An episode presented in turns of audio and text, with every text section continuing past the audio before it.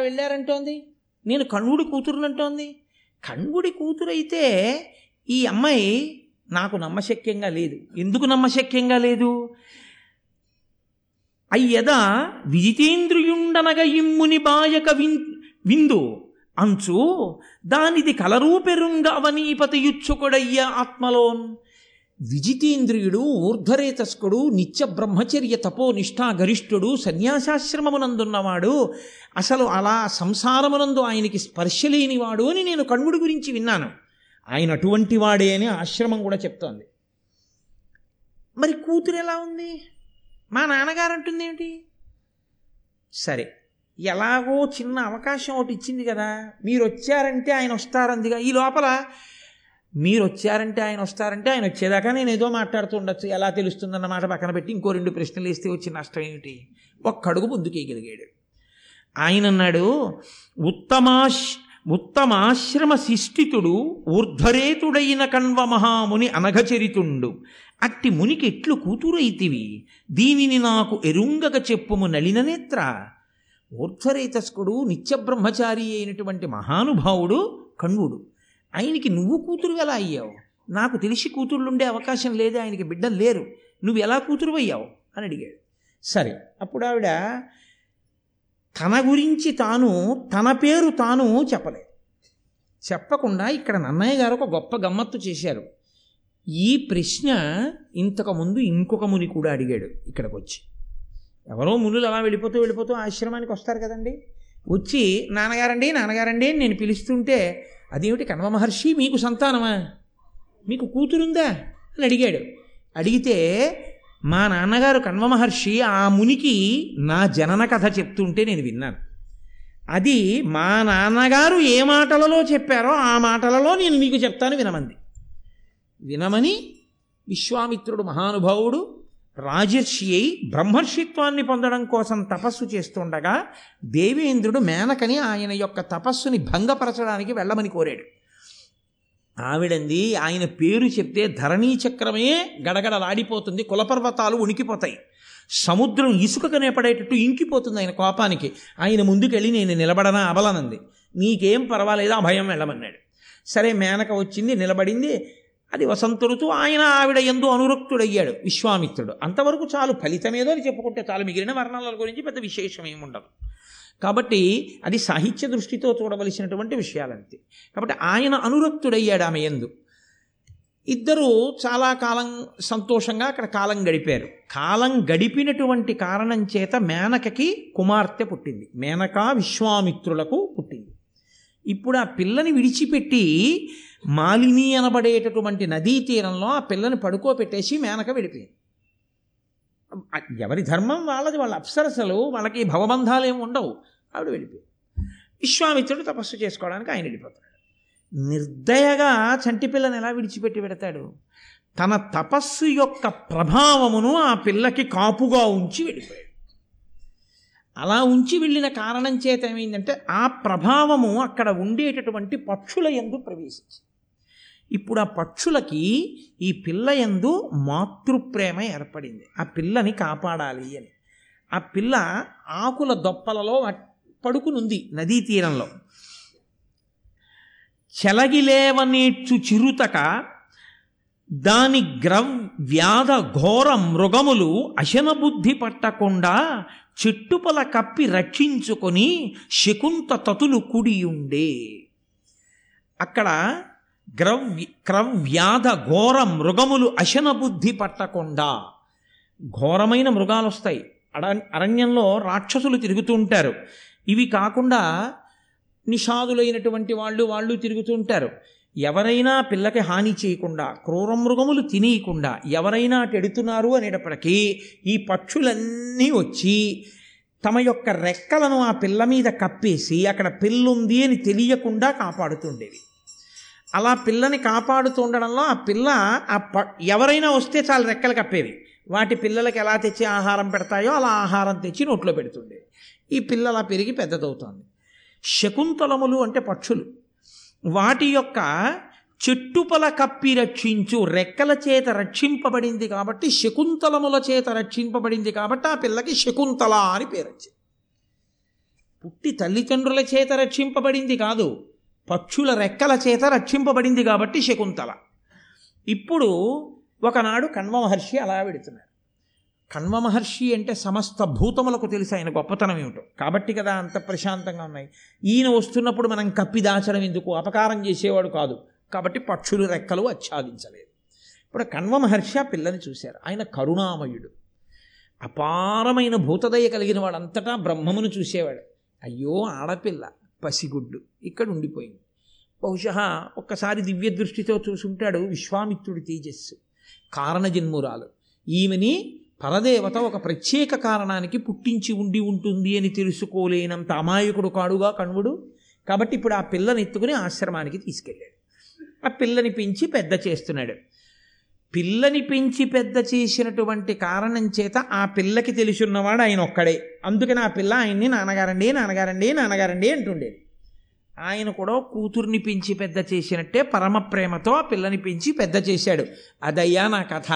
అందుకని నేను విశ్వామిత్రుని యొక్క కూతుర్ని రాజర్షి విశ్వామిత్రుడి కూతుర్ని బ్రహ్మర్షి విశ్వామిత్రుడు కాడప్పటికి బ్రహ్మర్షి విశ్వామిత్రుడైతే ఇహ కూతుళ్ళు కొడుకులు అవకాశాలు ఏముండవు. కాబట్టి రాజర్షి విశ్వామిత్రుడు కొడుకునంటే క్షత్రియ సంబంధం ఉంది అప్పటికి. ఇంకా బ్రాహ్మణ్యమును పొందినవాడు కాడు. కాబట్టి నేను నీకు ఇల్లాలినవడానికి తగిన దాననే అన్న మాటని దుష్యంతుడికి ఉప్పందించింది ఎవరు? శకుంతలే. తన జనన కథని చెప్తున్న తీరులో ఆయన అడిగేటట్టు ఉత్సుకత కల్పించి నేను క్షత్రియ క్షత్రియుల కడుపున పుట్టిన దాన్ని సుమా కాబట్టి నీకు ఇల్లాలిని కావచ్చు అన్నట్టుగా ఉప్పందించింది. ఇప్పుడు వెంటనే ఆయన అనుకున్నాడు పరమ సంతోషం. ఇందుకు కదూ నా మనసు లగ్నమైంది ఈమె బ్రాహ్మణ కన్య కాదు. ఈమె క్షత్రియ కన్య. కాబట్టి యోగ్యురాలు. నేను పెళ్ళి చేసుకోవచ్చు. ఇప్పుడు ఆయనకి రెండు ధైర్యాలు వచ్చాయి ఒకటి ఈ పిల్లని పెళ్ళి చేసుకోవచ్చు. రెండు ఈ పిల్ల కూడా నా ఎందు అనురక్త. లేకపోతే ఇన్ని విషయాలు నాతో ఎందుకు మాట్లాడుతుంది? మా నాన్నగారు లేరని ఎప్పుడో తలిపేసేసాను. ఇన్ని మాట్లాడుతోంది అంటే పైగా అర్ఘ్యపాద్యాదులనిచ్చింది. అర్ఘ్యపాద్యాదులు ఇచ్చింది సేవించింది మాట మాట్లాడి పంపించవలసినటువంటి చోట ఇన్ని పూజలు అందించవలసిన అవసరమే ఉంది. ఏదో ప్రీతి మనసులో లేకపోతే ఆయన మీద. ఆయన గురించి వినో ఆయన గురించి గౌరవం మీదో మొత్తం మీద ప్రీతి ఉంది. అది గౌరవంతోనూ ఉండొచ్చు వేరొక భావన చేత ఉండొచ్చు. శకుంతలకున్నది మాత్రం ఆ భావనే. ఆయనకి భార్య కావాలని ఆవిడికి కోరిక ఉంది. అది చెప్పారా నన్నయ్య గారి కథలో? చెప్పక్కర్లేదు. చెప్పకుండా చెప్తున్నారు అదే మహాకవుల యొక్క రచన వైచిత్యం మాటలు బట్టి చెప్పట్లా? దేవయాని నిన్న మాటలు మాట్లాడిన తీరుని బట్టి ఆవిడ మనసు మీకు తెలియలా? ఇది అంతే. కాబట్టి ఇప్పుడు దుష్యంతుడు వెంటనే చొరవ తీసుకుని అన్నాడు ఈ పని ఈ మునిపల్లె నుండుటిది ఏల కరంబనురాగమొప్పగా భామిని నాకు భార్యవయి భాసురలీల అశేష రాజ్య లక్ష్మీ మహనీయ సౌఖ్యముల మేలుగనందు. అనిందితేందు పాదామల తుంగ హర్మ్యముల హారి హిరణ్మయ కుటిమంబులం ఏమిటి నీకు ఈ పర్ణశాలలు ఏమిటి? అరణ్యం ఏమిటి? ఈ చెట్లు ఏమిటి? యజ్ఞవేదికలు ఏమిటి? ఈ తపస్సు ఏమిటి? ఎందుకు ఇవన్నీ నీకు? ఇవి నీకు యోగ్యం కాదు. నా చెయ్యందుకో పనిగ్రహణం చెయ్యి. నాకు పత్నివిక. పత్నివై అశేషమైనటువంటి నా రాజ్యాన్ని పరిపాలించేటటువంటి రాజునైన నాకు ఇల్లాలివై మహారాజ్ఞివిక. అయి మలినము తగలనటువంటి బంగారముతో నిర్మింపబడినటువంటి గొప్ప గొప్ప మందిరములలో సంతోషంగా కాలం గడుపు. అని ఆయనే ఒక ప్రతిపాదన చేశాడు. రాజులకు క్షత్రియులకు అనేకమైన పద్ధతులు ఉన్నాయి వివాహం చేసుకోవడానికి. నేను నిన్ను గాంధర్వ విధిని వివాహం ఆడతాను. నీకు అభ్యంతరమా? అన్నాడు. అంటే ఆవిడంది నీవు గాంధర్వ విధిని వివాహం చేసుకోవడం ఎందుకు? కాసేపట్లో మా నాన్నగారు వస్తారు.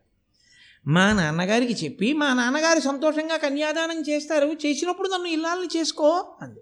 అంటే ఆయన అన్నాడు ఒకసారి చొరవ ఇచ్చింది కదండి ఎక్కువ మాట్లాడే అవకాశం ఇచ్చిందిగా. కాబట్టి ఆయన త్వర ఆయనది. ఆయన అన్నాడు అలా ఉండవలసిన అవసరం ఏం లేదు. ఎందుకని దుష్ కణుడు వచ్చాడు అనుకోండి ముహూర్తాలు అవి చూస్తాడు. అది ఎప్పుడైనా పెట్టచ్చు ముహూర్తం అన్నది. గాంధర్వ విధిని వివాహం చేసుకోవచ్చు. ఇప్పుడే నిన్ను నా భార్యని చేసుకోవాలనుకుంటున్నాను. కాబట్టి గాంధర్వ విధి అన్న మాటలో రహస్యం ఏమిటో తెలుసా? దానికి వైదిక ప్రక్రియ ఏమీ ఉండదు. దానికి ఓ ముహూర్త నిర్ణయం చేయడం కానీ ఓ అగ్నిహోత్రాన్ని వ్రేల్చడం కానీ దానికి ఒక మంత్రం కానీ ఓ కల్పం కానీ ఏమీ ఉండవు. ఓ బంధువులు రావడం కానీ ఓ తల్లిదండ్రులు ఉండడం కానీ ఓ తెరచాప పట్టుకోవడం కానీ ఏమీ ఉండవు. నీకు నువ్వే బంధువు నీకు నువ్వే తల్లి నీకు నువ్వే తండ్రి నీకు నువ్వే అన్నీ నువ్వే వచ్చేయడం పీటల మీద కూర్చోవడం నీ మెళ్ళో నేనో దండ నా మెళ్ళో నువ్వో దండ అంతే అయిపోయింది పెళ్ళి. కాబట్టి తన కుమరి తాన చుట్టంబు తాన తనకు గతియు తన్నిచ్చుచో తాన కర్త ఎనగ వనజనేత్ర గాంధర్వ వివాహమతి రహస్యమును అమంత్రకమును అగుచు నొప్పు. ఆ పెళ్ళి ఎలా ఉంటుందో కూడా చెప్పాడు. అది రహస్యంగా ఉంటుంది. ఎవ్వరికీ తెలియదు వాళ్ళిద్దరూ పెళ్ళి చేసుకున్నారు. కానీ ధర్మానికి కట్టుబడిపోతారు. ధర్మానికి కట్టుబడి గాంధర్వ వివాహం చే ఎవరికీ తెలియదు కదా అని చెప్పి నిన్ను నేను ఎప్పుడు పెళ్ళి చేసుకున్నాను అనకూడదు. ధర్మానికి కట్టుబడి ఉండగలగాలి. అది- అందుకని క్షత్రియులకి ఇచ్చారు అధికారం. అలా ఉంటారని. కాబట్టి రహస్యంగా చేసుకోవచ్చు అవైదికం. దానికి మంత్రభాగం ఉండదు. నీకు నువ్వే కన్యాదాత. నువ్వు నా ఎందు ప్రీతి పొంది నిన్ను నిన్ను నువ్వుగా నాకు సమర్పణం చేసుకుంటావు. తండ్రి నిర్ణయం చేసి నిన్ను నాకు కన్యాదానం చేయడం కాదు. నువ్వే బంధువు. అందుకని ఇంకొకరు ఉండరు. నువ్వే అన్నీ అయి నన్ను చేరుకుంటావు. ఆవిడ ఒక గొప్ప కోరిక ఒకటి కోరింది. అలాగే క్షత్రియులకి ధర్మం అంటున్నావుగా? నేను నీకు పత్నిని కావడానికి గాంధర్వ విధిని వివాహం చేసుకుంటానంటున్నావుగా? అలాగే చేసుకుందాం గాంధర్వ విధిని వివాహం. కానీ నరనుత నీ ప్రసాదమున నాకు దయించిన నందనున్ మహీగురుతర యవ్వరాజ్యమునకుందయతోనభిషిక్తు చేయగా వరము ప్రసన్న బుద్ధి అనవద్యముగా దయచేయు నిమ్మితో నిరుపమ కీర్తి ఇట్లయిన నీకును నాకును సంగమంబవున్. ఇప్పుడు వివాహం అయిపోయిన తరువాత నీ అనుగ్రహం వల్ల నాకు పుట్టేటటువంటి కుమారుడు ఎవరుంటాడో ఆ కుమారుడికి యవ్వరాజ్య పట్టాభిషేకం చేస్తానని నువ్వు నాకు మాట ఇస్తే నేను నిన్ను గాంధర్వ విధిని వివాహం చేసుకుంటాను. తప్పకుండా నువ్వే మహారాజ్ఞివి నా పత్నివి కాబట్టి నిన్ను నేను మహారాజ్ఞిగా పత్నిగా స్వీకరించి నీ ఎందు కలిగినటువంటి కుమారుడికి యవ్వరాజ్య పట్టాభిషేకం చేస్తాను. ఇద్దరూ గాంధర్వ విధిని వివాహం చేసుకున్నారు. ఇద్దరూ కూడా సంతోషంగా దంపతులుగా జీవనమును ప్రారంభం చేశారు అక్కడ. దాని వలన ఆయన అన్నాడు తిరిగి వెళ్ళిపోతూ వెళ్ళిపోతూ ఇంకా కణ్వుడు రాలేదు. ఆయన వెళ్ళిపోతూ అన్నాడు నేను వెళ్ళి కణ్వ మహర్షికి ఈ విషయం తెలిసి కూ- నిన్ను పంపించేటట్టుగా అత్యంత మర్యాదాపురస్సరంగా మంత్రుల్ని పంపిస్తాను. ఆ మంత్రులు వచ్చి కణ్వుడికి నమస్కరించి జరిగిన విషయం చెప్పి నిన్ను తీసుకుని రాజ్యానికి తీసుకొస్తారు. కాబట్టి నీవు ఇక్కడ ఉండు నేను బయలుదేరుతున్నాను గౌరవంగా తీసుకెళ్ళడం మర్యాద. అందుకని నేను వెడుతున్నానన్నాడు వెళ్ళి మంత్రులతో కలిశాడు తన రాజ్యానికి తాను వెళ్ళిపోయాడు. కొంతసేపటికి కణ్వుడు తిరిగి వచ్చాడు గడగడలాడిపోయింది శకుంతల. ఆయన తెలుసుకోలేనివి ఏమైనా ఉంటాయా? త్రికాలవేది తెలుసుకోగలడు. తాను చేసిన పనికి తండ్రి ఏమి నింద చేస్తాడో అని బెంగపెట్టుకో. ఆ కణువుడు వచ్చి అన్నాడు తెలుసుకున్నానమ్మా నువ్వు ధర్మం తప్పలేదు. క్షత్రియుణ్ణి వివాహం చేసుకున్నావు. గాంధర్వ విధిని వివాహం అయిన తర్వాత భర్తతో కలిసి సంతోషంగా కాలం గడిపావు. కాబట్టి తల్లి నీ ఎందు ధర్మమును ఉల్లంఘించినటువంటి దాఖలాలు లేవు. కాబట్టి నిన్ను నేను తప్పు పట్టట్లేదు నీకు వరం ఇస్తాను. ఏం కావాలో కోరుకో. నేను ఇంట్లో లేకపోయినా ఆశ్రమంలో లేకపోయినా అంత ధర్మమునకు కట్టుబడి ప్రవర్తించావు కనుక నీకు వరం ఇస్తున్నానంటే దీన్ని బట్టి ఏమర్థం అవుతుంది శకుంతల ఎందు దోషం లేదు. ప్రవర్తనలో కాబట్టి నువ్వు వరం పుచ్చుకో అని అడిగాడు. అడిగితే ఆవిడంది నాకు ఎప్పుడూ ధర్మమునందు మనసు నిలబడేటట్టుగా వరం ఇమ్మంది. చాలా సంతోషం ఆ వరం ఇస్తున్నాను ఇంకేం కావాలని అడిగాడు. నాకు జన్మించేటటువంటి కుమారుడు ఎవరుంటాడో వాడు ఆయువు ఆరోగ్యము బలము ఐశ్వర్యము కలిగి ఉండడమే కాకుండా వాడు వంశకర్త కావాలి. వాడు మహాపురుషుడు కావాలి వంశంలో. వాడి పేరు మీద ఈ వంశం పిలవబడాలి. అంతటి మహాపురుషుడు నా కొడుకు అయ్యేటట్టుగా అనుగ్రహించండి అని ఆయన తథాస్తు అని ఆయన అన్నారు తల్లి ఇది సాధారణంగా ఆడపిల్లల ఇంట్లో తండ్రులు పిలిచేటటువంటి పిలుపు. ఒరే నాన్న అమ్మా సాధారణంగా ఆడపిల్లని పిలిస్తే అమ్మా ఇలా రారా ఒకసారి అంటాం. తప్ప అమ్మాయి అనం అమ్మా అంటాం ఆడపిల్లని. లేకపోతే ఒరే తల్లిగాడు ఇలా రా అంటాం. నన్నయ్య గారి నోట్లోంచి కూడా అలాగే పడింది. ఆ ప్రేమ కణ్వుడు పెంచి పెద్ద చేసిన తండ్రి ప్రేమ తండ్రి ప్రేమ. ఆ తండ్రి ప్రేమ ఆయన గంటల్లోంచి ఒలికింది. తల్లి నీ కులగోత్ర సౌందర్యములకు తగిన పతి కంటివి. దానికి తగగా గర్భమయ్యే. నీదు గర్భమున నీదు గర్భమున వాడకిల భువన వహన మహనీయుడగు చక్రవర్తి సొమ్ము. నీవు క్షత్రియ కులంలో పుట్టిన వాణ్ణి వివాహం చేసుకున్నావు తగిన భర్త. అన్ని విషయాలలోనూ నీకు తగినవాడు. ఇప్పుడు నీ గర్భం పండి నీకు పుట్టబోయేటటువంటి కొడుకు అఖిల భువనములను శాసించగలిగినటువంటి మహనీయమూర్తి అయినటువంటి చక్రవర్తి అవుతాడు అన్నాడు. కొంతకాలమైంది ఆవిడికి కొడుకు కూడా పుట్టేశాడు. అంటే ఎవరు తన మాట నిలబెట్టుకోవడం మర్చిపోయాడు? దుష్యంతుడు. మంత్రులను ఇలా వెళ్ళి అలా పంపుతాడన్నవాడు ఆమెకి కొడుకు పుట్టడం కూడా అయిపోయింది. కానీ ఆయన మాత్రం మంత్రుల్ని పంపలేదు. ఆ పిల్లవాడు అమితోగ్రాటవిలోన క్రుమ్మరు వరాహ వ్యాళ శార్దూల ఖడ్గ మదేబాదుల పట్టి తెచ్చి ఘనుడై కణ్వాశ్రమోపాంత భూజములంతోలిన కట్టుచుం బలిమిమై శాకుంతులుండొప్పే వన్య మధేభంబుల నిక్కుచున్ తగిలి నానాశైశవ క్రీడలన్ ఆ పిల్లవాడు చాలా చిన్నప్పటి నుంచి వాడెళ్ళి పులుల్ని సింహాల్ని చిరత పులుల్ని ఖడ్గమృగాల్ని అన్నిటినీ బాగా వాటితో పోరాటం చేసి తాళ్ళేసి కుక్క పిల్లల్ని తీసుకొచ్చినట్టు తీసుకొచ్చి ఆశ్రమం ఎదురుగుండా ఉన్న చెట్లన్నింటికి వాటిని కట్టేస్తుండేవాడు. కట్టేసి వాడు ఒక పెద్ద ఏనుగు మీద ఎక్కి కూర్చుని అడవిలో తిరుగుతుండేవాడు. ఆయన బలాన్ని చూసి సర్వదమనుడు అన్నిటినీ కూడా నిగ్రహించగలిగినవాడు అని పిలిచారు. అక్కడ ఉండేటటువంటి వాళ్ళందరూ ఈ పిల్లవాడికి భరతుడు అని పేరు పెట్టుకుంది శకుంతల. ఈ భరతుడి పేరు మీదే ఆయన యొక్క వైభవం చేతనే భరతవంశము అని పేరు మారింది. ఆ పిల్లవాడు పెరిగి పెద్దవాడైపోతున్నాడు. భర్త దగ్గర నుంచి పిలుపు మాత్రం రాలేదు. ఒకనాడు కణ్వుడు కూతుర్ని చూసి అన్నాడు ఎట్టి సాత్తులకును పుట్టిన ఇండ్లను పెద్ద కాలమునికి తద్ద తగదు. పతుల కడన యునికి సతులకు ధర్మువు. సతుల కేడుగడయు పతుల చూవే. మా ఎంత గొప్ప సాధ్వి అయినా కావచ్చు ఎంత పతివ్రత అయినా కావచ్చు చాలా కాలం పెళ్ళైపోయిన తర్వాత పుట్టినింట్లో ఉండకూడదమ్మా అది ధర్మం. నీవు నీ భర్త దగ్గర ఉండాలి భార్య భర్త ఇద్దరూ కలిసి ఉండాలి. అంతేకాని చాలా కాలం నా దగ్గరే ఉండకూడదు. ఎక్కడా ఉండకూడదు. కాబట్టమ్మా నీవు చక్కగా నీ భర్త దగ్గరికి వెళ్ళిపో. ఎందుకో తెలుసా? పెళ్ళి అయ్యేవరు పెళ్ళి చేసేంత వరకే నేను తండ్రిని. పెళ్ళి చేసిన ఉత్తర క్షణంలో నీ భర్త నీకు ఏడుగడ అవుతాడమ్మా అన్నాడు. ఏడుగడ అంటే ఏడు కలిసి భర్తగా వస్తాడు. అందుకే భర్త భార్య తరించేటట్టుగా ఆమె చెయ్యి పట్టుకున్నందుకు ఆమెని ధర్మపదంలో భక్తి మార్గంలో ఈశ్వర మార్గంలో తాను నడిచి నడిపించి ఆమె జీవితాన్ని ఉన్నత పథంలో నిలపగలిగిన వాడై ఉండాలి. కాబట్టి తల్లి తండ్రి గురువు దైవము పురుషుడు విద్య దాత ఏడు కూడా భర్తయే అయి ఉంటాడు. అంటే తల్లి ఎంత ప్రేమగా ఉంటుందో అంత ప్రేమగా ఉంటాడు. తండ్రి ఎంత ప్రేమగా ఉంటాడో అంత ప్రేమగా ఉంటాడు. భర్తగా అంత ప్రేమగా ఉంటాడు. దైవంగా ఈయనకి చేసినటువంటి సేవల వలన ఈశ్వరుడికే సేవ చేసిన ఫలితాన్ని పత్ని ఖాతాలో వేస్తారు. పురుషుడై తాను సాధించి తెచ్చి భార్యని రక్షించుకుంటాడు. ఆయన విద్య అవుతాడు. ఆమె ఏమీ చదువుకోక్కర్లేదు. ఈయన చదువుకున్న చదువు వల్ల ఈయన పొందినంత సభాపూజ్యత ఆవిడ కూడా పొందేస్తుంది. కాబట్టి ఆవిడ చదవకనే విద్యావంతురాలు. కాదు కాదు అసలు చదువుకుని ఎన్ని నేర్చుకోవచ్చో అంతకన్నా ఆయనకి పత్ని అయిన కారణం చేత ఆయన చెప్తుంటే విని ఎన్నో నేర్చేసుకుంటాడు ఇదే కొత్తగా పుస్తకాలు చదవడం ఎందుకు? ఏ విషయంలో ఏది ధర్మమో ఆయన అలా నాకు చెప్తూనే ఉంటాడు. కాబట్టి ఆవిడకి అన్నీ వచ్చేస్తాయి. కాబట్టి విద్య అవుతాడు దాత అవుతాడు. ఆయన ఇవ్వనిదేమీ ఉండదు.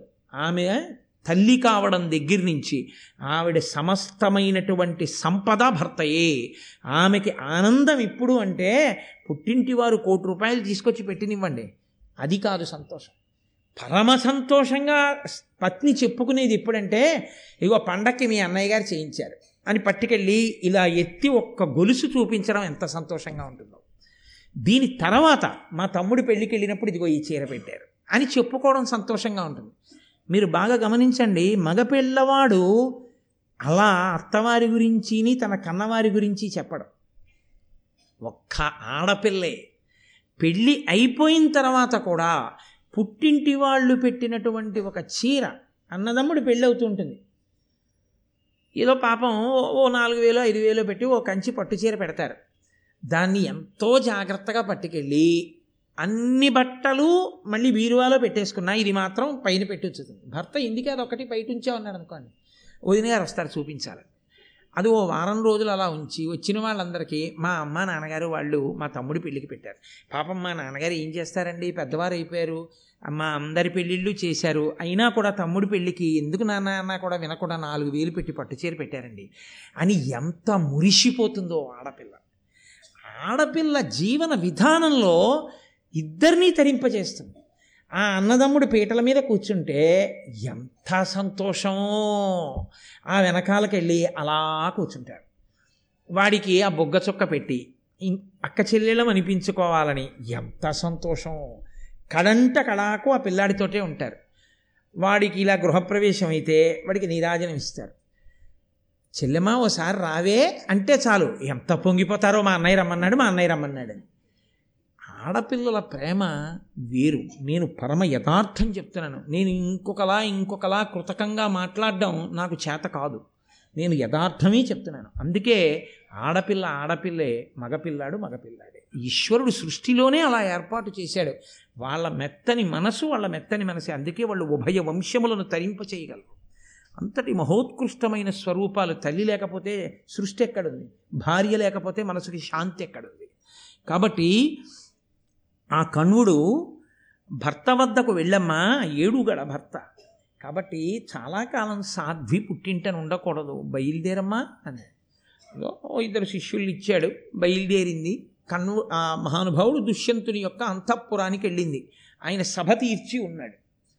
ఇది చాలా కష్టమైన విషయమే. కొడుకుని వెంట పెట్టుకుని వెళ్ళి నేనే నీ భార్యని అని చెప్పుకోవలసిన పరిస్థితి చాలా అధ్వాన్నంగా ఉంటుంది. సింహాసనంలో కూర్చున్న ప్రభు అయినా చూడగానే "ఆ, నువ్వా నువ్వా నువ్వా చూసావా ఎంత పొరపాటు అయిపోయిందో? ఇన్నాళ్ళు ఊరుకున్నాను. ఆవిడ్ని వెంటనే అంతఃపుర ప్రవేశం చేయించండి అన్నాడు అనుకోండి ఆ మర్యాద వేరు. అసలు ఆయన మామూలుగా ఇలా చూస్తూ నిలబడ్డాడు అనుకోండి ఏదో చెప్పుకోవడానికి వచ్చిన వాళ్ళ దగ్గర వినడానికి నిలబడ్డట్టు. అసలు చెప్పుకోవడం కాదు సగం చచ్చిపోతుంది. ఆ స్థితిలో కదండి? కానీ శకుంతల చాలా ధైర్యశాలి. ఆవిడ మాట్లాడగలిగింది అటువంటి దుష్యంతుడి ముందు. ఆవిడ వెళ్ళి ఆ సభలో నిలబడింది. నిలబడితే శకుంతలని చూసి రాజు ఏమిటి చెప్తావు? అన్నట్టు చూస్తున్నాడు ఇలాగా. ఏదో కష్టం చెప్పుకోవడానికి వచ్చిన ఆడదాని గురించి వినడానికి సిద్ధపడిన ప్రభువులా ఆమె వంక చూస్తున్నాడు. తప్ప ప్రేమగా పలకరించినది ఏదీ లేదు. వెంటనే శకుంతలు అనుకుంది గురునాశ్రమంబునను మున్ మున్నరుదుగ పతివలనగనిన అనురాగము ఆదరణము అనుగ్రహంబు కరుణయు సంభ్రమము అప్పుడు గానక ఎడలోన్. ఆశ్రమంలోకి వచ్చినప్పుడు నన్ను చూసినప్పుడు మనసులో కనపడినటువంటి కళ్ళల్లో కనపడినటువంటి అనురాగము కానీ సంభ్రమము కానీ సంతోషము కానీ ఆ ఉత్సాహం కానీ ఈయన కళ్ళల్లో కనపట్టం లేదు. ఇదో అసలు నన్ను ఎవరో తెలియని దానిలా ఉన్నాడు అని వెంటనే అనుకుంది మరచిన తలపింపనగు ఎరుగని నాడెల్లపాట నెరిగింగ ఎరిగింపనగున్. మరి ఎరిగి ఎరుగనొల్లని కరటిన్ తెలుపంగా కమల గర్భుని వశమే. తెలియని వాడికి చెప్పచ్చు. తెలుసున్నవాడికి గుర్తు చేయొచ్చు. తెలిసి తెలియనట్టున్న వాడికి. బ్రహ్మగారు వచ్చి చెప్పినా తెలియనట్టే నటిస్తాడు. ఎందుకంటే నటించాలని నిర్ణయానికి వచ్చేసిన వాడు నాకేం తెలుసండి నాకేం తెలుసండి అంటూనే ఉంటాడు. కాబట్టి ఇప్పుడు తెలిసి తెలియనట్టు నటిస్తున్న ఈ రాజుకి చెప్పడం నాకు కాదు బ్రహ్మగారికైనా తరమా? కాబట్టి తెలియదు అని అనడానికి సిద్ధపడుతున్నాడనడానికి ఉదాహరణ ఆయన కూర్చుని నన్ను చూస్తున్న తీరే కనిపెట్టింది ఆవిడ. అని వెంటనే రాజు వంక చూసింది నువ్వు నన్ను పెళ్ళి చేసుకున్నావు గుర్తుందా? అని అనడానికి ఇప్పుడు ఒకటి అడ్డొస్తోంది. తనతో తనని గుర్తుపట్టి మాట్లాడడానికి రాజు సిద్ధంగా లేడని తెలుస్తోంది. మన ఇద్దరం పెళ్ళి చేసుకున్నామంటే పెద్ద నవ్వునవి ఎప్పుడు అన్నాడు అనుకోండి అందరూ నవ్వుతారు. అప్పుడు ఇంకా అసలు మాట్లాడదామన్న మాట కూడా రాదు. కాబట్టి పెళ్ళి గురించి మాట్లాడలేదు వరం గురించి మాట్లాడేది అంటే అంత కష్టంలో కూడా నిభాయించుకొని ఎలా మాట్లాడాలన్న విషయంలో వెంటనే ఒక వ్యూహరచన చేసుకోగలిగింది. అంతవరకు శకుంతల మహాసమర్థురాలు. లేకపోతే మామూలుగా ఆడపిల్ల అనుకోండి బేలైపోయి అదేంటండి నన్ను తెలియనట్టు అలా చూస్తారేంటండి? నేను నీ మీ భార్యని కదండి? నువ్వు నా భార్యవా? నీకు తాళి కట్టానా? ఎప్పుడైనా నువ్వు పెద్ద నవ్వు నవ్వాడు అనుకోండి సభలో అందరూ నవ్వారనుకోండి ఇంకా తర్వాత మాటే వస్తుంది మన కొడుకు కదండి అన్న మాట అనలేదు అసలు. అందుకే అసలు పెళ్ళి ఊసెత్తకుండా తనకి ఆయనకే గుర్తుండేది తాను తనకిచ్చిన వరమే. వరాన్ని జ్ఞాపకం చేసింది. నీ కొడుకుని యవరాజ్య పట్టాభిషేకం చేస్తానని మాట ఇచ్చావు. అని అంటూ జననాథ వేటనిపమున కొనుకొని కణ్వాశ్రమమునకు వచ్చి ముదంబుననందు నాకు నీ ఇచ్చిన వరము తలంపవలయు చిత్తములోనన్. వేట కోసమని అరణ్యానికి వచ్చి కణ్వాశ్రమానికి వచ్చి నువ్వు నాకు ఇచ్చినటువంటి వరం నా కొడుకుని యవరాజ్య పట్టాభిషిక్తుణ్ణి చేస్తాను అని చెప్పి నువ్వు ఇచ్చినటువంటి వరాన్ని జ్ఞాపకం చేసుకో. బాలార్కుతేజుడగు ఈ బాలుడు నీ కొడుకు. వీని బౌరవకుల రత్నాలంకారు ఉదారగుణాలయు యువరాజు చేయుమభిషేకముతోన్ ఈయన పురువంశంలో పుట్టినటువంటి మహానుభావుడు బాలసూర్యుల్లా వెలుగుతున్నటువంటి వాడు అఖిలమైనటువంటి గుణములు కలిగినటువంటి వాడు. అటువంటి వాణ్ణి అభిషేకం చేసి యువరాజుగా ప్రకటించు నువ్వు ఇచ్చినటువంటి వరం మేరకు. ఇప్పుడు మిగిలినటువంటి వాళ్ళు తెల్లబోతున్నారు. అదేంటి అలా వరం ఎలా ఇచ్చాడు? ఈ పిల్లాడికి యవరాజ్య పట్టాభిషేకం ఏమిటి? అసలు ఈమె ఎవరు? ప్రజలు నవ్వడం కాదు. వాళ్ళల్లో కూడా ఉత్కంఠ బయలుదేరి. కాబట్టి ప్రతి మాట సభ శ్రద్ధగా వినేటట్టుగా మార్చింది సభని. కాబట్టి ఇప్పుడు అంది ఈ కొడుకుకి పట్టాభిషేకం చెయ్యి. అంటే వెంటనే దుష్యంతుడు అన్నాడు ఏ నిరుగ నిన్ను. ఎక్కడి దానవు మిన్నకయ అనుచితంబులు పలుకంగానేల అరుగు మంబురుహానన ఎందుండి వచ్చి తందులకు వడిన్ ఏ నిరుగ నిన్ను? ఆయన వెంటనే కుండ బదలగొట్టేశాడు. నే నాకు నువ్వెవరో తెలియదు. ఓ పద్మముఖి నువ్వు ఎక్కడి నుంచి వచ్చావు? ఎందుకు అనుచితమైన మాటలు మాట్లాడతావు? ఎక్కడి నుంచి వచ్చావో అక్కడికి వెళ్ళిపో. అంటే ఈ మాట అనకుండా చూడాలని ఆవిడ ప్రసంగం మొదలుపెట్టింది. అంటాడేమోనన్న అనుమానంతో. అనేసిన తర్వాత హతాశురాలైపోయింది మనసు కుందిపోయింది. చాలా బాధ పొంది. బాధ పొంది అయినా కూడా ఊంచుకుని మాట్లాడడంలో అంత ధర్మం మాట్లాడింది మహాతల్లి. అందుకు కదండి కారణజన్మురాలై జన్మించింది శకుంతల. ఆవిడ మాట్లాడిన మాటలు ప్రత్యేకించి లోకంలో ఎప్పటికీ సందేశాత్మకములే సుందరకాండలో సీతమ్మ మాట్లాడినవి కాలంతో సంబంధం లేకుండా ఎలా సందేశమో శకుంతల మాట్లాడినవి అలాగే సందేశం.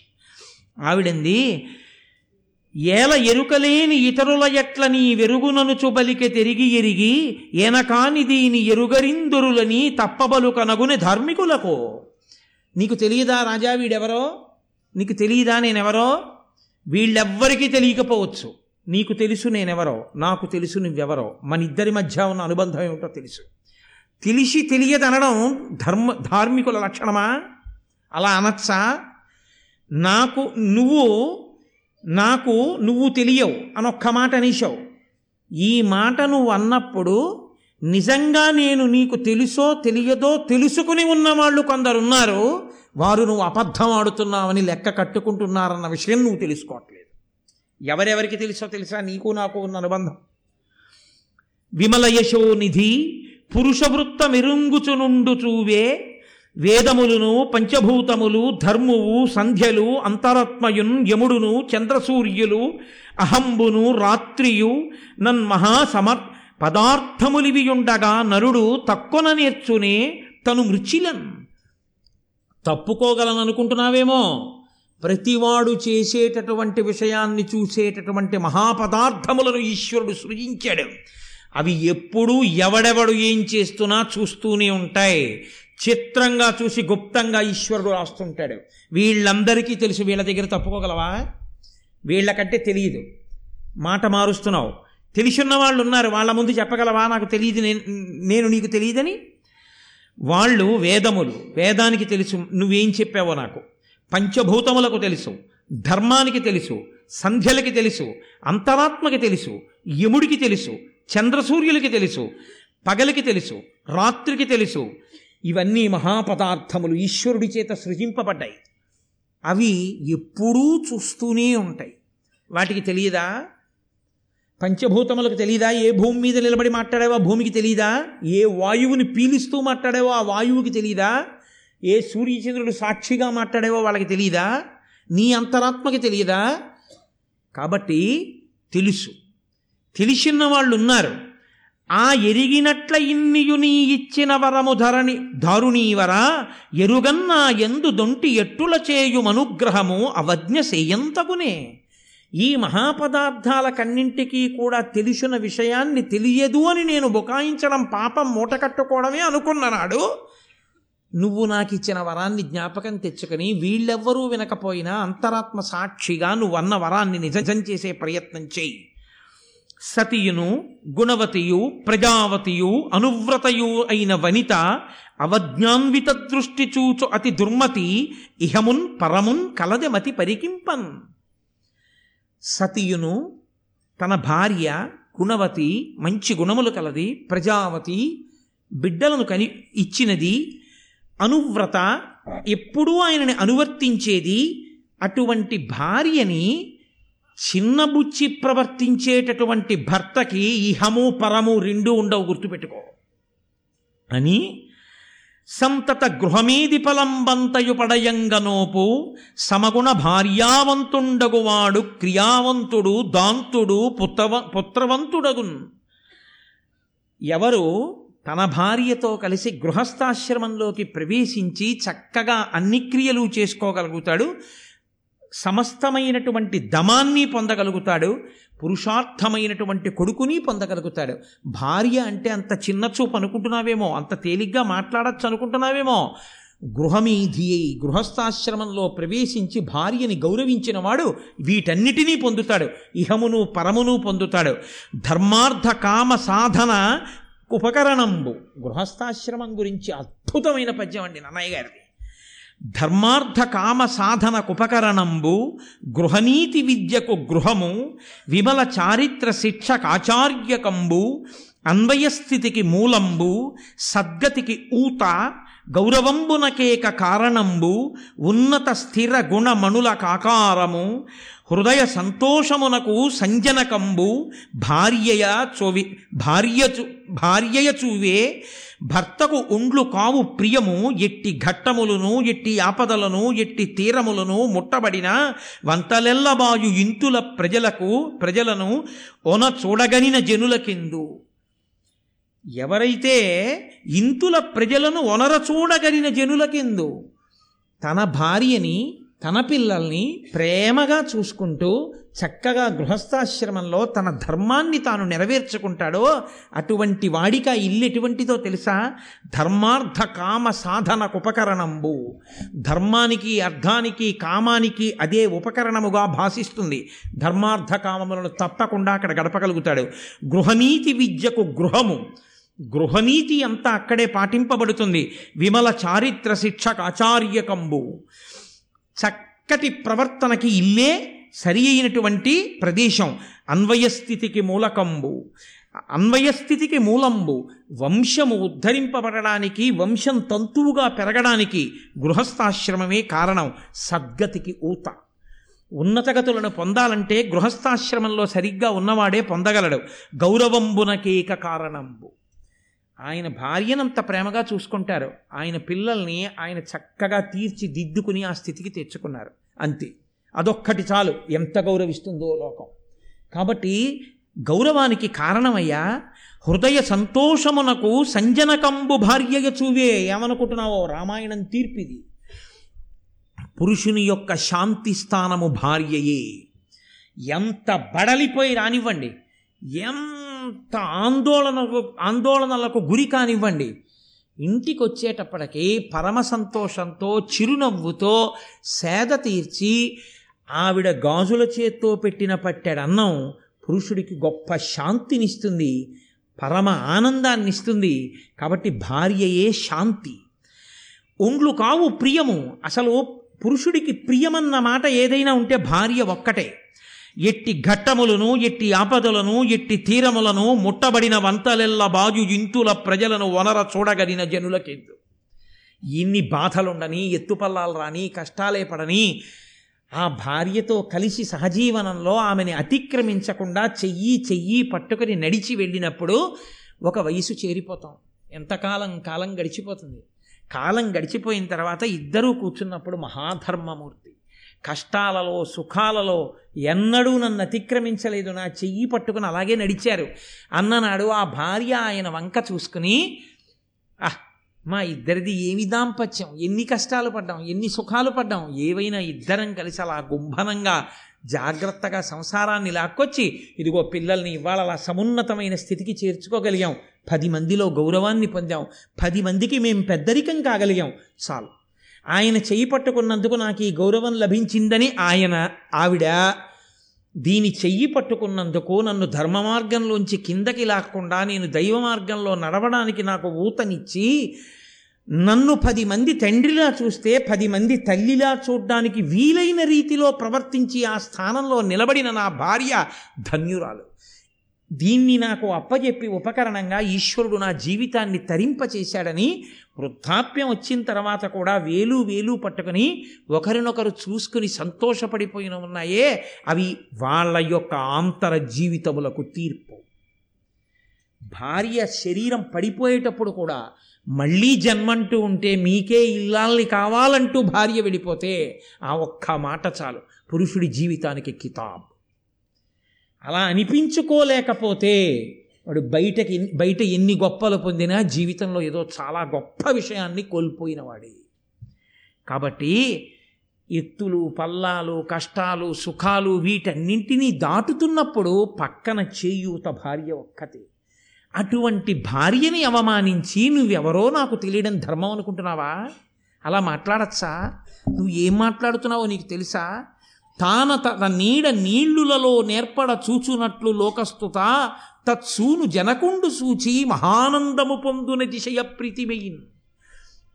నీటి దగ్గరికి వెళ్ళి ఒడ్డున నిలబడి ఇలా చూసుకుంటే తన నీడ నీళ్ళలో అస్పష్టంగా కనపడినప్పుడు తన నీడని తాను చూసుకుని ఎలా మురిసిపోతాడో అలా తన కొడుకు నడిచొస్తుంటే తాను ఎలా మాట్లాడతాడో అలా మాట్లాడుతుంటే తనకి అమ్మంటే ఎంత ప్రీతో వాడికి అమ్మంటే అంత ప్రీతే ఉంటే అందరూ చూసి అచ్చు వాళ్ళ నాన్నగారిలా ఉంటాడు అంటూ ఉంటే తండ్రి ఎంత సంతోషిస్తాడో తెలుసా? నీటిలో తన ప్రతిబింబాన్ని చూసుకుని సంతోషించినట్టు సంతోషిస్తాడు.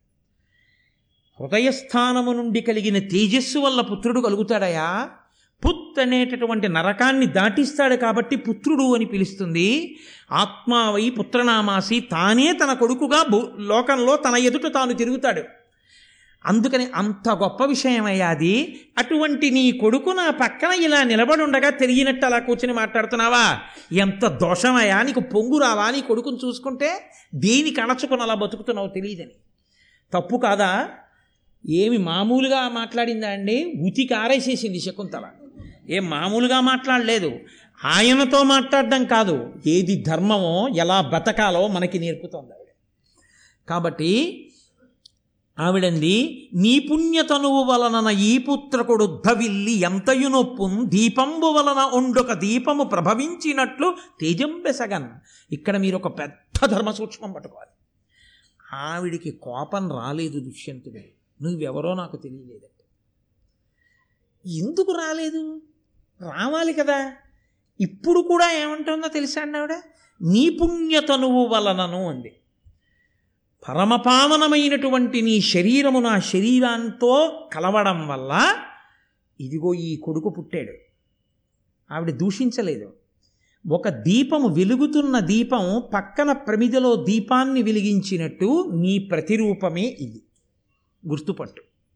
అని విపరీత ప్రతిభాషలేమిటికి నుర్వీనాథ ఈ పుత్ర గాత్ర పరిష్వంగ సుఖంబు సేకొనుట ముక్తాహార కర్పూర సాంద్ర పరాగ ప్రసరంబు చందనము చంద్రజ్యోత్స్నయున్ పుత్రగాత్ర పరిష్వంగమునట్లు జీవులకు హృదయంబే కడుంశితమే మంచి ముత్యాలహారం మెళ్ళో వేసుకున్న పచ్చకర్పూరం ఒంటికి రాసుకుంటే వచ్చేటటువంటి గొప్ప వాసన పీలుస్తున్నా ఒండ్లంతా మంచి గంధం రాసుకున్న పూర్ణచంద్రబింబాన్ని చూస్తూ ఆ వెన్నెల వెన్నెలలో ఆ చల్లతనాన్ని అనుభవిస్తున్నా ఇవి ఏవీ కూడా కడుపున పుట్టిన కొడుకుని కౌగలించుకున్నప్పుడు వచ్చేటటువంటి తృప్తికి సమానము కావు తండ్రికి. పుత్రగాత్ర పరిశ్వంగమే అంత గొప్పది. తన కొడుకుని చూసుకునేటప్పటికి తండ్రికి అంత సంతోషం వస్తుంది. ఆ కొడుకుని కౌగిలించుకున్నప్పుడు ఎంత కష్టాన్ని మర్చిపోతాడు. అంత బాధ తండ్రి ఎప్పుడైనా పొందవలసి వస్తే ఉపశాంతి ఎక్కడ అంటే ఎంతమంది ఉన్నా ఊరుకుంటాడు. కొడుకుని మాత్రం వెళ్ళి గభాలన కౌగిలించుకొని పసిపిల్లాళ్ళ ఏడిచేస్తాడు. ఆ పుత్రగాత్ర పరిష్వంగమునందు అంత సుఖమున్నదయా నీ అదృష్టం నీ కన్నుల ముందు నిలబడితే దూరంగా నిగ్రహించు కూర్చున్నావా దేనికి? ఎందుకు నీ కొడుకునైనా కౌగులించుకోలేకపోతున్నావు నువ్వు? అనగుడు వంశకరుండై పెనుపున ఈ సుతుడు వాజపేయంబులు నూరొనరించునని సరస్వతి వినిచే మునులు వినగ నాకు వినువీధి దశన్. ఈ పిల్లవాడు పుట్టి పెరిగి పెద్దవాడవుతుంటే నూరు వాజపేయ యాగములు చేస్తాడు అని గగనవాణి పలికింది. అంత గొప్పవాడు. పనికి మాలిన వాడు ఏం కాడు? అయ్యో వీణి నా కొడుకంటే బాగుంటుందా అనడానికి అంతటి మహానుభావుడు. నుతజలపూరితంబులగు నూతులు నూరిటి కంటే సూనృత వ్రత ఒక బావి మేలు మరి బావులు నూరిటి కంటే ఒక్క సత్కృతవది మేలు. తత్క్రతు శతంబున కంటే సుతుండు మేలు. తత్సుత శతకంబు కంటే ఒక సుమృత వాక్యము మేలు చూడగన్. నన్నయ్య గారికి అవకాశం రావాలి కానీ మంచి మాట చెప్పడంలో మాత్రం వెనకాడరు. ఎంత సంతోషమో వెంటనే ధర్మానికి ఒక సూక్తి రాసేస్తారు ఆయన. అంతటి మహానుభావుడు. నన్నయ్య గారు అంటే ఋషి అండి. అంతటి మహానుభావుడు నన్నయ్య గారి పద్యాలు. అద్భుతమైన పద్యం. ఆయన అంటారు నుతజలపూరితంబులకు నూతులు నూరిటి కంటే సూనృత వ్రత ఒక బావి మేలు. ఆయన ఆవిడ పిలిచినప్పుడు సూనృత వ్రత అని పిలిచింది. గొప్ప వ్రతములు కలవాడా అని పిలిచింది. నింద చేయలేదు. అంటే భర్తని ఏదో అర్థం చేసుకుంది. అది మనం అర్థం చేసుకోలేక దుష్యంతుడి పట్ల కోపంతో ఉన్నాం మనం. శకుంతల ఏ కళ్ళజోడులో చూస్తోందో అంటే ఆవిడ కళ్ళజోడు పెట్టుకుందని కాదు. ఆ దృష్టికోణంలో చూస్తే ఓ ఇందుకు దుష్యంతుణ్ణి నింద చేయలేదు అని అర్థమైపోతుంది. అందుకే భారతం చదవడం భారతాన్ని పరిశీలించడం పరాకుగా చెయ్యాలి అంటారు. చాలా జాగ్రత్తగా చేయవలసి ఉంటుంది. నుతజలపూరితంబులకు నూతులు నూరిటి కంటే సునృత వ్రత ఒక బావి మేలు. నూరు నూతులు తవ్వించడం కన్నా ఒక నుయ్యి తవ్వించడమే చాలా గొప్ప విశేషం. ఎందుకో తెలుసా అండి? కొడుకు కడుపున పుడతాడు. కానీ వాడు నాన్నగారి పేరు చెప్పి అలా ఎప్పుడూ చేస్తుంటాడా? అంటే నమ్మకం ఏముండదు ఒక్క పదేళ్ళు పోయిన తర్వాత ఇంటి బ్రహ్మగారు చెప్పాలి ఏమంటే మీ నాన్నగారి తిథి వస్తోందండి అని. లేకపోతే వాడు మర్చిపోతాడు. నాన్నగారి తిథి వస్తోందని కూడా వాడికి గుర్తుండదు. కొత్త డైరీయో క్యాలెండరో వచ్చినప్పుడు నాన్నగారి తిథి అని రాసుకోడు.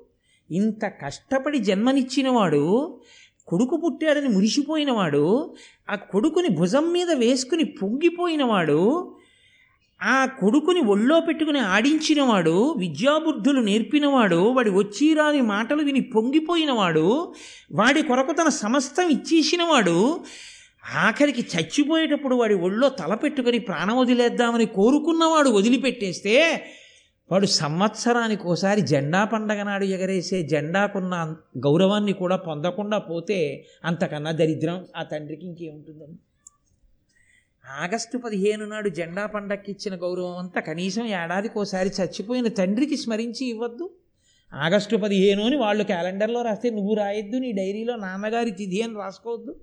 అలా రాసుకోని కొడుకో కొడుక ఇంటి బ్రహ్మగారి గుర్తు చేస్తే నీ తండ్రి తద్దినని నీకు గుర్తొచ్చిందా? నీతో నేను స్నేహం చేయనా? ఎలా చేయను? ఏది నమ్మి నిన్ను నేను? నీ తండ్రి గుర్తులేడా నీకు? నే గుర్తుంటానా నీకు? దేనికి నీతో నాకు స్నేహం? అంటే నేను అన్న మాటని మీ పట్ల అన్వయం చేసి చెప్తున్నాను. అటువంటి కృతజ్ఞుడు ఈ సభ మొత్తం మీరు ఎవరైనా ఉంటే నేనేమో మీరెవ్వరూ కాదు. నేను మిమ్మల్ని ఉద్దేశించి అంటలేదు.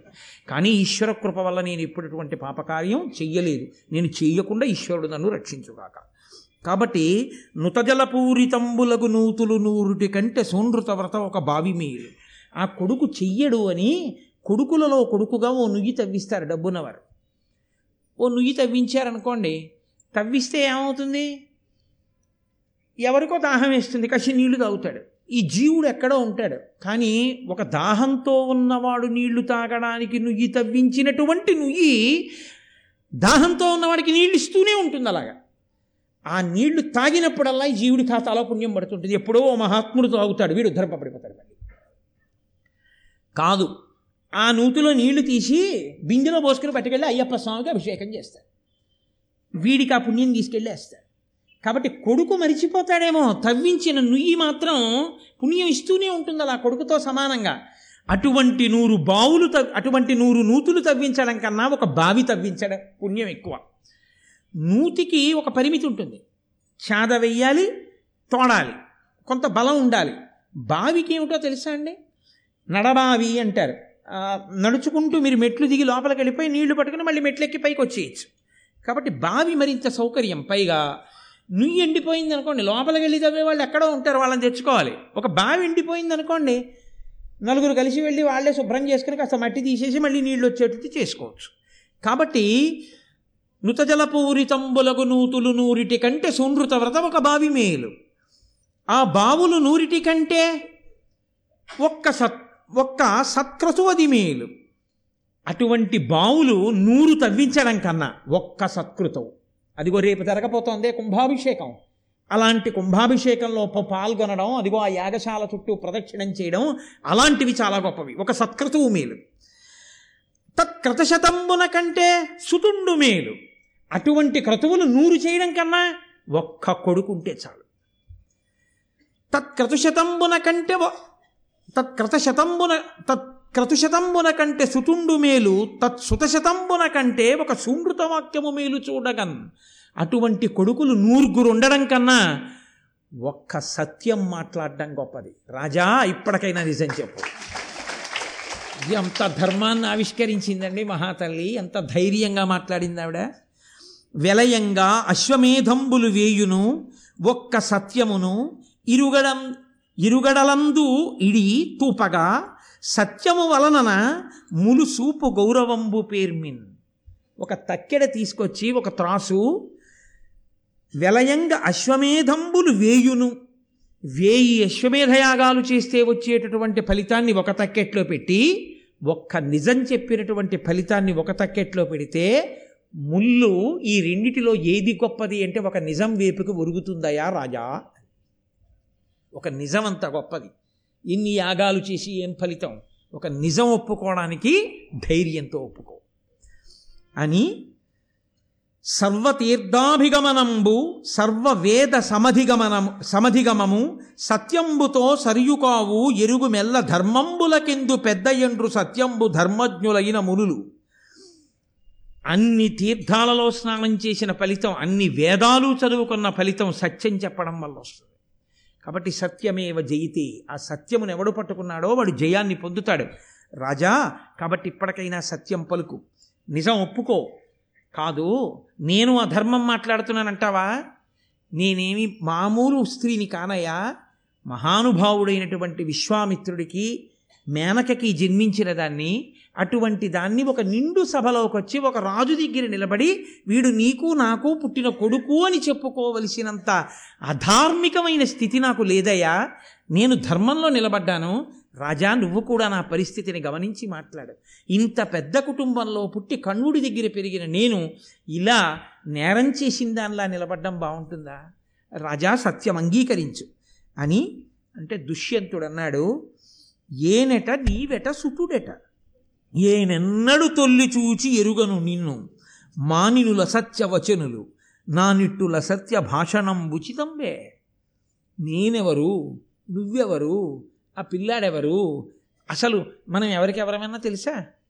ఇలా మాట్లాడచ్చా అబద్ధాలు? చాలా తప్పు. వెళ్ళిపో అన్నాడు. ఆవిడ వెం అసలు ఏం మాట్లాడాలో ఆవిడకి అర్థం కాలేదు. ఆవిడ మనసులో అనుకుంది తడయక పుట్టిన నాడ తల్లిచే తండ్రిచే విడువంబడిది. ఇప్పుడు పతిచేతను విడువంబడియదనొక్కో. ఉడుపులు వేయునింకేలా ఇప్పాటి నోములు తొల్లి కడగి నోచితిగా కేమియనుచు గం కందె డెందమున? ఆవిడనుకుంది పుట్టి పుట్టగానే పసిగుడ్డుగా ఉండగానే మాలినీ నదీ తీరంలో మా అమ్మ వదిలేసింది. తర్వాత త- తపశ్శక్తిని నాకు అండగా పెట్టి నాన్నగారు వెళ్ళిపోయారు. మహానుభావుడు కణువుడు తీసుకొచ్చి పెంచి పెద్ద చేశాడు. అమ్మయ్య భర్త దొరికాడు కదా అన్నీ మర్చిపోదాం అనుకున్నాను. ఈయనేమో నువ్వెవరో నాకు తెలియదు వెళ్ళిపో అంటున్నాడు. కాబట్టి పుట్టినప్పటి నుంచి అందరూ విడిచిపెట్టడమే నా యొక్క అదృష్టంలా ఉంది. అవునులే చిన్న నోములు నోచి పెద్ద ఫలితాలు రమ్మంటే ఎక్కడి నుంచి వస్తాయి? నేనంత పెద్ద నోములు నోచలేదేమో అనుకో అప్పుడు కూడా ఒక్క మాట అనలేదండి ఆవిడ. అని నోట మాట రాక ఆ పిల్లవాడిని తీసుకుని కన్నుల నీరు కారుతూ సభలో నుంచి బయటికి వెళ్ళిపోతాడు. వెంటనే అశరీరవాణి పలికింది పైనుంచి. గొనకొని వీడు నీకును శకుంతలకున్ ప్రియనందనుండు. సేకుని భరింపు మీతని. శకుంతల సత్యము పల్కే సాధ్వి స సద్వినుత మహాపతివ్రత. వివేకముతోనని దివ్యవాణిత వినిచ ధరాధినాదునకు విస్మయమందగా తత్సభాసదుల్. ఆకాశవాణంది గొనకొని వీడు నీకును శకుంతలకున్ ప్రియనందనుండు. రాజా వాడు నీకు శకుంతలకి పుట్టిన కొడుకు. సేకుని భరియింపు మీతని. కొడుకు కాబట్టి వాణ్ణి స్వీకరించి వాణ్ణి పోషించు. శకుంతల సత్యము పలికే శకుంతల సత్యం పలికింది. సాధ్వి సద్వినుత మహాపతివ్రత వివేకముతోనని ఇప్పటికైనా వివేకంతో ప్రవర్తించవయా? మహాపతివ్రత శకుంతల అని పైనుంచి అశరీరవాణి పలకగానే ఇంతటి మహారాజు ఇంత గొప్పవాడు ఇంతటి ధరణీ మండలాన్ని ఏలుతున్నవాడని మనం అనుకున్నాం. ఈ రాజు సింహాసనం మీద కూర్చుని ఇలా చెప్పాడా ఈవిడ భార్య ఈవిడ కొడుక అని సభాసదులందరూ నోళ్ళు తెరిచి ఉండిపోయారు. ఉండిపోతే దుష్యంతుడు అన్నాడు నాకు తెలుసు ఇప్పుడు నేను బ్యాలెట్ బాక్స్ ఇక్కడ పెట్టి దుష్యంతుడు మంచివాడా శకుంతల మంచిదా? అని నేను అడిగాను అనుకోండి ఒక్క ఓటు రాదు దుష్యంతుడు కాదు? అసలు బ్యాలెట్ బాక్స్ ఏమిట్రా ఆ ప్రశ్న ఏమిట్రా నువ్వు అసలు వేయడం అన్నట్టు చూస్తున్నారు నన్ను కొంతమంది. అసలు ఆ ప్రశ్న ఎందుకు? ఇంకా బియాండ్ ఎనీ డౌట్ అంటారు చూసారా? అలా తేలిపోతే అబద్ధాలు ఆడాడు ఇంకా వెనకేసుకొస్తున్నాడా వెనకేసుకొచ్చే ప్రయత్నం చేస్తున్నాడు కొత్తగా నువ్వు అని మీరు అనుకుంటున్నారు నాకు తెలుసు. మీరు ఒక్కటి ఆలోచించండి దుష్యంతుడు అంత తప్పు చేసి ఉండి ఉంటే వ్యాసుడు ఎక్కడో ఆ మాట చెప్తారు. నన్నయ్య గారు ఎక్కడో ఆ మాట చెప్తారు. అశరీరవాణి ఎక్కడో ఆ మాట చెప్తారు. తప్పు రాజా కావాలని అబద్ధాలు ఆడుతున్నావు. ఇది పాపం అని చెప్తుంది అలా చెప్పలేదు శరీరవాణి కాబట్టి మనం ఎందుకు తీర్పుని నెత్తి మీద వేసుకోవడం? నువ్వు ఏమైనా చెప్తావా అంటారేమో. చెప్తాను కంగారు పడకండి. కాబట్టి దుష్యంతుడు అన్నాడు ఏను నీ ఈ ఏను ఈ ఇంతియును కాని ఎరుగ రణ్యులర్ధి గణ్వమహాముని ఆశ్రమంబునందు. గాంధర్వ విధి వివాహమున కరము ఎమ్మి చేసిన దీని పాణిగ్రహణము. అన్యులెరుగమి చేసి లోకోపవాద భీతి ఎరిగియు ఈ తన్వి ప్రీతి తప్పి ఎరుగనంటిని ఇందరకిప్పుడెరుగ చెప్పే ఆకాశవాణి అచ్చెరువుగాగా. ఆయన అన్నాడు ఈమెని నేను ఎరుగుదును ఈమె శకుంతల అన్న విషయం కూడా నాకు తెలుసు. ఈమె పాణిగ్రహణం నేను చేశానన్న విషయం కూడా నాకు తెలుసు. ఇతను నా కొడుకన్న విషయము నాకు తెలుసు. ఇతనికి యవ్వరాజ్య పట్టాభిషేకం చేస్తానన్న విషయము నాకు తెలుసు. తెలిసి తెలియదని అబద్ధం చెప్పా చెప్తున్నానన్న విషయము నాకు తెలుసు. నేను అబద్ధం చెప్పానని అంగీకరిస్తున్నాను. కానీ నేను ఎందుకు చెప్పానో తెలుసా? మా వివాహము జరిగినప్పుడు అన్యులు లేరు. అది రహస్యముగా జరిగింది. అందుకని నేను నిజం అంగీకరించలేకపోయాను. ఇప్పుడు దుష్యంతుడేం తప్పు చేయలేదు పర్వాలేదు అలా అనేయచ్చు అని మీరు అంగీకరిస్తారా? అంగీకరించరు సరికదా? నేను ఈ వేదిక దిగితే ఒప్పుకోరు. చెప్పాలి ఏమిటో అంటారు కదా? కంగారు పడకండి నేను మీకు ఆ ధర్మం ఏమిటో చెప్పకపోతే నాకు మాత్రం కడుపు తీపి ఎలా తీరు తీరుతుంది? మహారాజులకు ఒక నియమం ఉంటుంది. దక్షిణ నాయకుడు అంటారని నేను మీతో మనవి చేశాను. అనేక మంది భార్యలను స్వీకరిస్తుంటారు. కానీ ఆ భార్యలందరూ కూడా ఎవరు? వాళ్ళ కులం ఏమిటి? వాళ్ళ వంశం ఏమిటి? వాళ్ళ మర్యాద ఏమిటి? వాళ్ళకి ఎంతమంది పిల్లలు పుట్టారు? ఈ విషయాల గురించి రాజ్యమునకు కానీ మంత్రులకు కానీ సేనాపతులకు కానీ ప్రజలకు కానీ సంబంధం ఉండదు. ఏ ప్రజలు కూడా పట్టించుకోరు. ఒక్కొక్కరు మూడు వందల అరవై ఐదు మంది భార్యలు దశరథ మహారాజు గారికి. మీరు ఇప్పటికీ ఢిల్లీ వెళ్ళి చూస్తే జహంగీర్ పాదుషా ఆ కోటలో ఆయన ఎదురుగుండా శైనాగారానికి వెడుతూ నిలబడిన చోట ఎదురుగుండా అర్ధచంద్రాకారంలో ఉంటాయి గదులు. దాని నిండా రాణులు ఉండేవారు. ఆయన వెళ్ళి నిలబడినప్పుడు అందరూ బయటికి వస్తే ఆయనకి ఎవరు నచ్చితే వాళ్ళని ఇలా అనేవాడు అని మనకు అక్కడికి వెళ్ళినప్పుడు చెప్తారు జహంగీర్ కోటలో. కాబట్టి దక్షిణ నాయకత్వంలో ఉండేవారు రాజులు పూర్వం. దాన్ని ప్రజలు పట్టించుకోరు. అది రాజభోగం అని వదిలేస్తారు. ప్రజలకి మంత్రులకు సేనాపతులకు పురోహితులకు అందరికీ రాజు జవాబుదారీ ఒకే ఒక్క విషయంలో మహారాజ్ఞీ స్థానములో కూర్చునేటటువంటి వ్యక్తి ఎవరుంటుందో ఆమె చరిత్ర ప్రజలకు తెలిసి తీరాలి. దాచి ప్రభువు స్వీకరించరాదు. ఎందుకో తెలుసా అండి? ఆవిడికి పుట్టిన కొడుకు ఉత్తరాధికారి. వాడు సరిగా ఉండకపోతే రాజ్యానికి ఇబ్బందులు వస్తాయి ప్రజలకు ఇబ్బందులు వస్తాయి. అందుకని వారి వంశం ఏమిటో గోత్రం ఏమిటో ఎవరి పిల్లో ఏమిటో ఎక్కడ పుట్టిందో ప్రజలందరికీ తెలిసిన తరువాత మహారాజ్ఞీ స్థానములోకి తీసుకుంటారు. ఆమె రాజుతో పాటు సింహాసనం మీద కూర్చుంటుంది. సింహాసనం మీద కూర్చుని మహారాజ్ఞి అంటే రాజు ఎన్ని అధికారములను కలిగి ఉంటాడో అన్ని అధికారములను కలిగి ఉంటుంది. రాజు ఏ కారణం చేతనైనా యుద్ధంలో మరణిస్తే మహారాజ్ని పిల్లవాడిని వెంట పెట్టుకుని అడవులకు వెళ్ళిపోవడం తరువాతి కాలంలో వాడు బలాన్ని పుంజుకుంటే ప్రజలందరూ ఏం కోరుతుంటారో తెలుసా అండి? మళ్ళీ మా ప్రభువు కుమారుడు ఎక్కడున్నాడో ఎక్కడ పెరుగుతున్నాడో వాడు ఎప్పుడు తిరిగి వస్తాడో ఎప్పుడు సింహాసనం మీద కూర్చుంటాడో అని కోరుకుంటారు ప్రజలు. రాజ్యచ్యుతుడైన రాజు యొక్క కొడుకు మీద మహారాజ్ఞీ కుమారుడి మీద ప్రజలు అంత ప్రేమ పెంచుకుంటారు. అందుకే ఆ వివాహం ప్రజలకి తెలిసి మాత్రమే జరగాలి. ప్రజలకి ఆమె యోగ్యతాయోగ్యతలు తెలిసి తీరాలి. ఆ పుట్టినటువంటి కుమారుడికి యవ్వరాజ్య పట్టాభిషేకం చేస్తున్నప్పుడు ప్రజలు పొంగిపోవాలి వాడి గుణగుణములను తెలుసుకొని. అది జరగలేదు దుష్యంతుడి విషయం. తనకొక్కడికి తెలుసు ప్రజలకి తెలియదు పురోహితులకు తెలియదు. మంత్రుల్ని కూడా అక్కడే ఉంచి కణ్వుడికి నమస్కరించడానికని ఒక్కడే వెళ్ళాడు. అందుకని మంత్రులకి తెలియదు. ఎవరికీ తెలియకుండా తాను చేసినటువంటి పనికి ఇప్పుడు నేను వెళ్ నేను ఆమెని పిలిపించి తీసుకొచ్చి కూర్చోపెడితే ముందు ప్రజలకి చెప్పవలసిన ధర్మం ప్రభువుకి లేదా అని ఇంతమంది అడిగితే నేను ధర్మం తప్పిపోయిన వాడిని అయిపోతానన్న భయం చేత సింహాసనం మీద కూర్చున్నటువంటి రాజుగా రాజు దుష్యంతుడిగా తన ధర్మం విషయంలో వైక్లభ్యాన్ని పొందలేకపోయాడు. నేను వెంటనే అంగీకరిస్తే నా వరకు వ్యక్తిగా దుష్యంతుడిగా తప్పులేదు. నేను నా ఆమెను స్వీకరించాను కానీ మహారాజు దుష్యంతుడుగా నేను దోషం చేసిన వాడిని అవుతాను. ఎవరో ఇప్పుడు నేను రహస్యంగా చేసేసుకున్నాను పెళ్ళి చెప్పి చేసుకోలేదు. ఈమె ఎవరో ఎంత ఉత్తమ కులంలో పుట్టిందో ఎవరి పిల్లో ఈ పిల్లవాడు నా పిల్లవాడని వాడు సుక్షత్రియుడని నా తేజస్సుకే వాడు సంభవించాడని నేను కాకతాళీయంగా సభలో వచ్చి చెప్తే అంగీకరించలేదని ఇలా ఇంకా రాజు ఎన్ని చేశాడో అని ప్రజలు అనుమానపడకూడదని తెలియాలంటే సాధికారికంగా చెప్పగలిగిన వాడొక్కడు దొరికితే ఈమెను స్వీకరించడానికి నాకు అభ్యంతరం లేదు. వ్యక్తిగా రాజుగా నలిగిపోతున్నాను.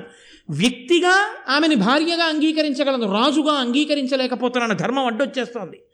ఈ నలుగుడు మధ్య నలుగుతున్నాను నన్ను ఎవరాదుకుంటారని కుపితుడవుతున్న రాజు యొక్క బాధని ఆయన ధర్మం యొక్క పట్టును అర్థం చేసుకున్నాడు ఈశ్వరుడు. అశరీరవాణిగా తాను ప్రకటించాడు.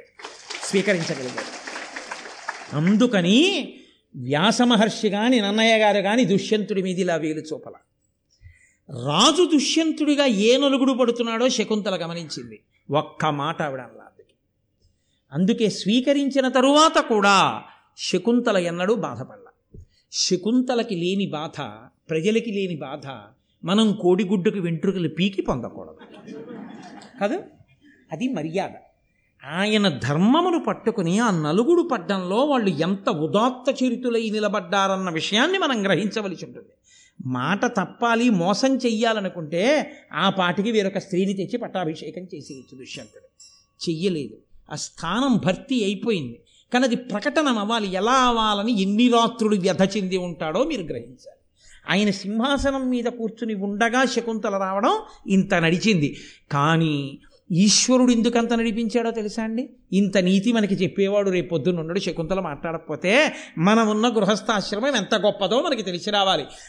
నా భార్య ఎంత గొప్పదో నాకు తెలిసి రావాలి. నా కొడుకు నా కొడుకుని కౌగలించుకోవడం ఎంత ఐశ్వర్యమో నాకు తెలిసి రావాలి. అవి తెలిసి రావాలంటే నేను ఇది చదవాలి. ఇది చదవాలంటే దుష్యంతుడు శ- సింహాసనం మీద ఉన్నప్పుడే శకుంతల రావాలి. అలా వచ్చి మాట్లాడితేనే భావితరాలకి ఈ వైభవాలు అందుతాయి. అందాలి కాబట్టి కదలికల్ని పరదేవత అలా దిద్దింది. కాబట్టి వాళ్ళు సంతోషంగా ఉన్నారు. భరతుడికి యవ్వరాజ్య పట్టాభిషేకం చేశాడు. తరువాతి కాలంలో కొన్ని వేల సంవత్సరములు శకుంతలతో కలిసి భోగములను అనుభవించాడు. తదనంతర కాలమనందు వానప్రస్థాన్ని స్వీకరించాడు. అనేక యజ్ఞయాగాదులు చేశాడు. తొట్టతొదకు ఈశ్వరుణ్ణి చేరుకున్నాడు. మహానుభావుడైనటువంటి భరతుడు రాజై ఎన్నో అశ్వమేధయాగములు వాజపేయములు మొదలైనటువంటి యాగములు చేసి ఆయన యొక్క శక్తి చేత ఆ పురువంశాన్నంతటినీ భరతవంశము అన్న పేరు తేగలిగాడు. ఇవాళ అంత గొప్పదైనటువంటి శకుంతలా కణువుల యొక్క వృత్తాంతాన్ని మనం ఈశ్వరానుగ్రహంగా వినగలిగాం. రేపటి రోజు మహాద్భుతము. ఏ మహానుభావుడి పేరు విన్నంత మాత్రము చేత పాపములు శమిస్తాయో యుగములు మారిపోయినా ఏ మహాపురుషుడు శరీరం విడిచిపెట్టిన రోజున మానవాళి అంతా కూడా ఆయనకి తర్పణ విడిచిపెడుతుందో అటువంటి మహానుభావుడైన భీష్మాచార్యుల వారి జననానికి వెనక ఎంత నేపథ్యం నడిచిందో తత్సంబంధమైనటువంటి విషయాన్ని రేపటి రోజున ప్రస్తావన ఈశ్వరానుగ్రహంగా చేసుకుందాం. మంగళాశాసన పరయాసన పరై మదాచార్య పురోగమై సర్వైశ్చ పూర్వైరాచార్యై సత్కృతాయాస్తు మంగళం. మంగళం కోసలేంద్రాయ మహనీయ గుణాత్మనే చక్రవర్తి తనూజాయ సర్వభౌమాయ మంగళం ఉమాకాంతాయ కాంతాయ కామితార్థప్రదాజినే శ్రీగిరి శ్రీగిరీశాయ దేవాయ మలినాథాయ మంగళం కరచరణకృతం వా కర్మవాక్కాయజం వా శ్రవణనైనజం వా మానసం వా పరనాథం విహితమవిహితం వా సర్వమేత్తక్షమస్వా శివ కరుణాబ్ధే శ్రీ మహాదేవ శంభో. సర్వం శ్రీ ఉమామహేశ్వర